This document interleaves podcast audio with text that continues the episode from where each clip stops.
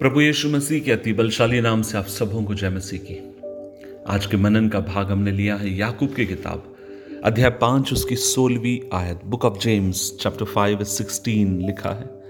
इसलिए तुम आपस में एक दूसरे के सामने अपने अपने पापों को मान लो और एक दूसरे के लिए प्रार्थना करो, जिससे चंगे हो जाओ। धर्मी जन की प्रार्थना के प्रभाव से बहुत कुछ हो सकता है। अजीज़ों, एक चीज़ मैं हमेशा इस बात की गवाही देता हूँ जब तक शायद इस धरती पे मैं रहूँगा प्रभु की योजना के अनुसार। गवाही देते रहूँगा और वो ये है, मेरी माँ एक भक्त थी। उसने बहुत अलग अलग तरीके से मेरे जीवन के ऊपर प्रभाव डाला। प्रभु के ऊपर विश्वास करना उसने सिखाया, ईमानदारी के साथ चलना उसने सिखाया। लेकिन एक चीज़ जो उसके जीवन में विशेष थी, और वह थी परमेश्वर के प्रति उसकी भूख और प्यास। प्रार्थना के प्रति उसका समर्पण। मुझे याद है जब वो इस धरती पर थी, मैंने कभी भी उसको लेट समय तक सोते हुए बिस्तर पे नहीं पाया। इससे पहले हम सब लोग उठते भाई बहन उठते।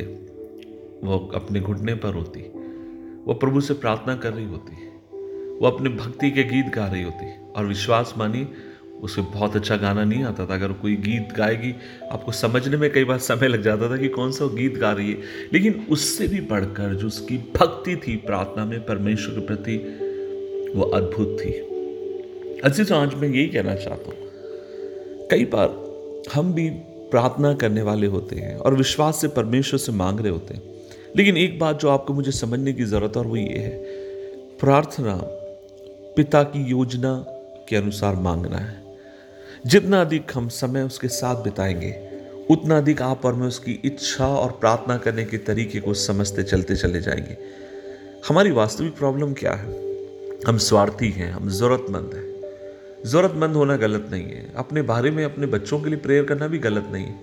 लेकिन बेहतर ये होता है कि जिस व्यक्ति से आप मदद मांग रहे हैं, जिस व्यक्ति के उपस्थिति में आप हैं अच्छा होगा जितना मज़बूत आपका उसका रिश्ता, उतनी अधिक सहज होती है मदद मिलने।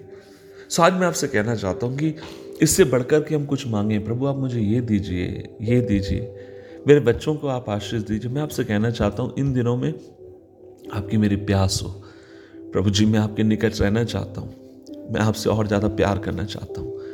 मैं आपको और अधिक समझना चाहता हूँ। मैं आपके और अधिक धड़कन को पहचानना चाहता हूँ।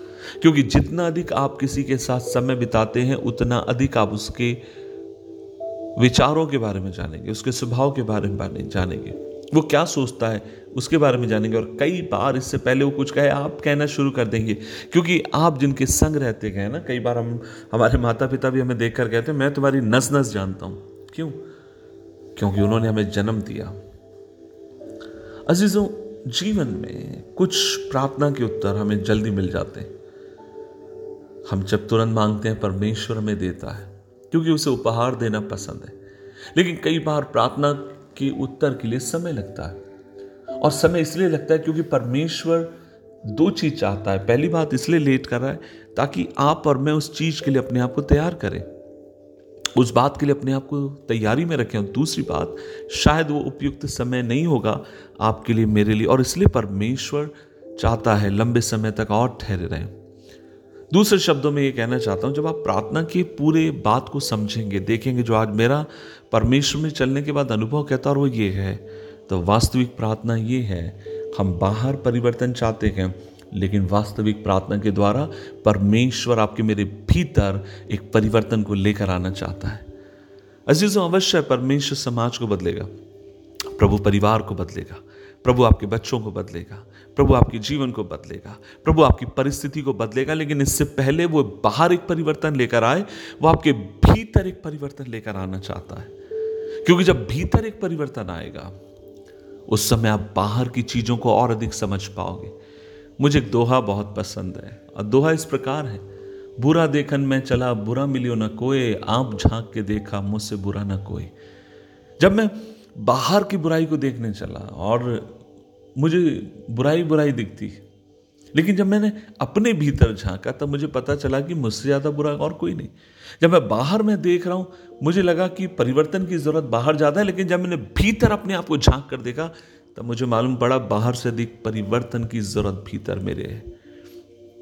और आइए आज अब मिलकर प्रभु से दुआ करें। प्रभु जी, तेरा हाथ हम पर मदद कर। हर दिन हम तेरे मानी धोर तुझ में बदलते जाएँ। दुआ करें। प्रभु जी, धन्यवाद। हम मिलकर तेरी उपस्थिति में आते हैं और दुआ करते हैं। प्रभु जी, हमारे जीवन में एक परिवर्तन दे।